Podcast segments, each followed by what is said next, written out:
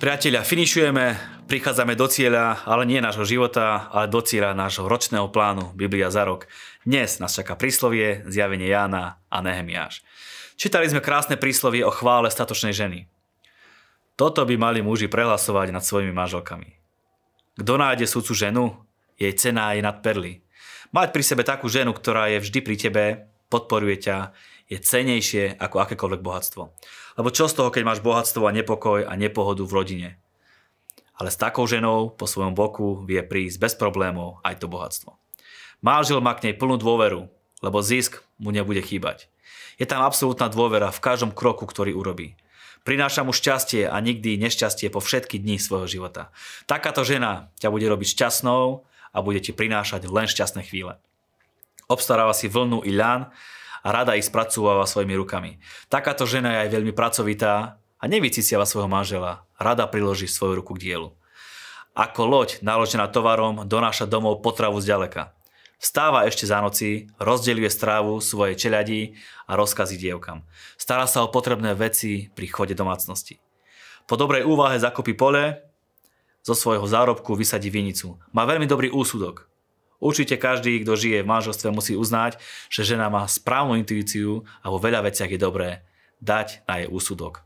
A to vôbec nie je hamba. S radosťou sleduje, že sa jej všetko darí. Ani v noci si nezasína lampu. Baví ju, keď vidí, ako sa darí veciam, ako celá domácnosť a rodina žije v harmonii a šťastne. Štedra je chudobnému, k núdznemu prajna. Je dobroprajná, má dobré srdce a žena iných ľudí len tak z radosti. Páni, Pevne verím, že presne takáto je aj vaša manželka. Cenejšie je nad akúkoľvek perlu. Ak není, je na čase nad ňou toto príslove vyznávať a uvidíte tú zmenu. Život s takou ženou je nádherný. Dámy, pozdravujem vás, je mi jasné, že všetky ste múdre a presne také, ako, ako sa spomína aj v tomto príslovi. Zjavenie Jána sme čítali pasáž o páde Babylonu. Jedná sa o odsudenie babylonského systému, čo predstavuje politický, ekonomický a celosvetový systém, ktorého zrod nastal pri stávaní babylonskej veže. Tento systém sa v rôznych obmenách prejavuje až dodnes, jeho vrcholom bude vláda Antikrista. A čítali sme teda proroctvo o jeho konci, zničení a odsudení. Nebudem sa tomu viacej venovať, poďme na knihu Nehemiáša. Nehemiáš je skvelý príklad pre nás v mnohých oblastiach, napríklad aj v tej, ako správne narábať s peniazmi. Skôr alebo neskôr, ale v podstate asi každý zažil v živote aj ťažšie finančné obdobia. Ako sa v týchto situáciách zachováme? Nehemiáš čelil niekoľkým situáciám. Niektorí sa stiažovali. Svojich synov a dcery musíme dávať do záloh, aby sme dostali obilie.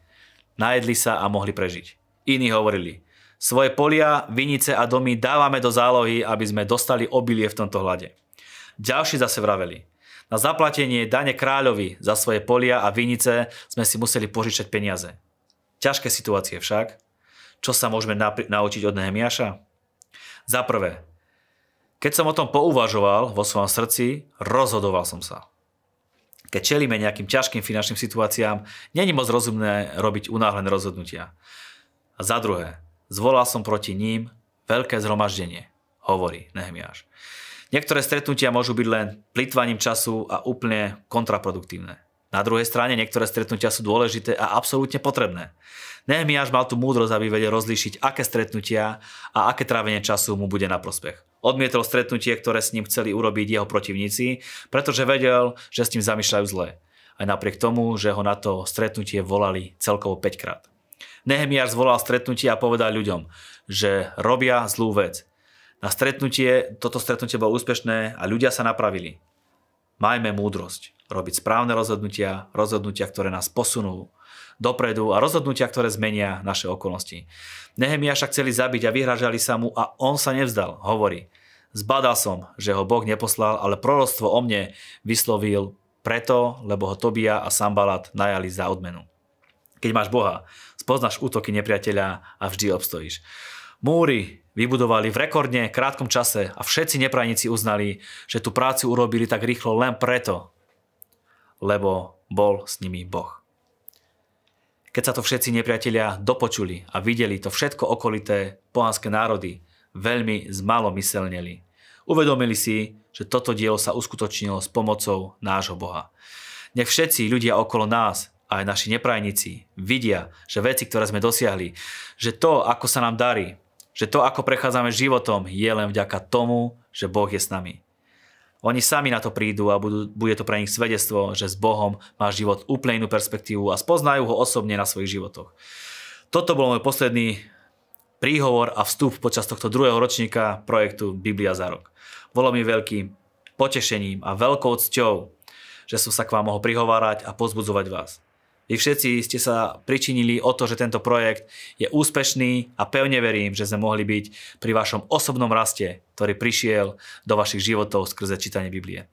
S projektom nekončíme, máme pre vás pripravený nový študijný plán, v ktorom budeme Bibliu čítať e, tematicky po témach, v mene celého nášho týmu sa už teraz na vás všetkých tešíme a veríme, že sa ku nám opäť pridáte a že pribudne množstvo nových čitateľov. Ďakujeme za vašu priazeň, za vašu podporu, lebo bez toho by sa Božie slovo nedostalo tam, kde sa má dostať. Takže pokračujeme ďalej. Gratulujem každému, kto prečítal Bibliu. Gratulujem vám k tomu. Nekončíme, ale pokračujeme. Nech je Pán s vami.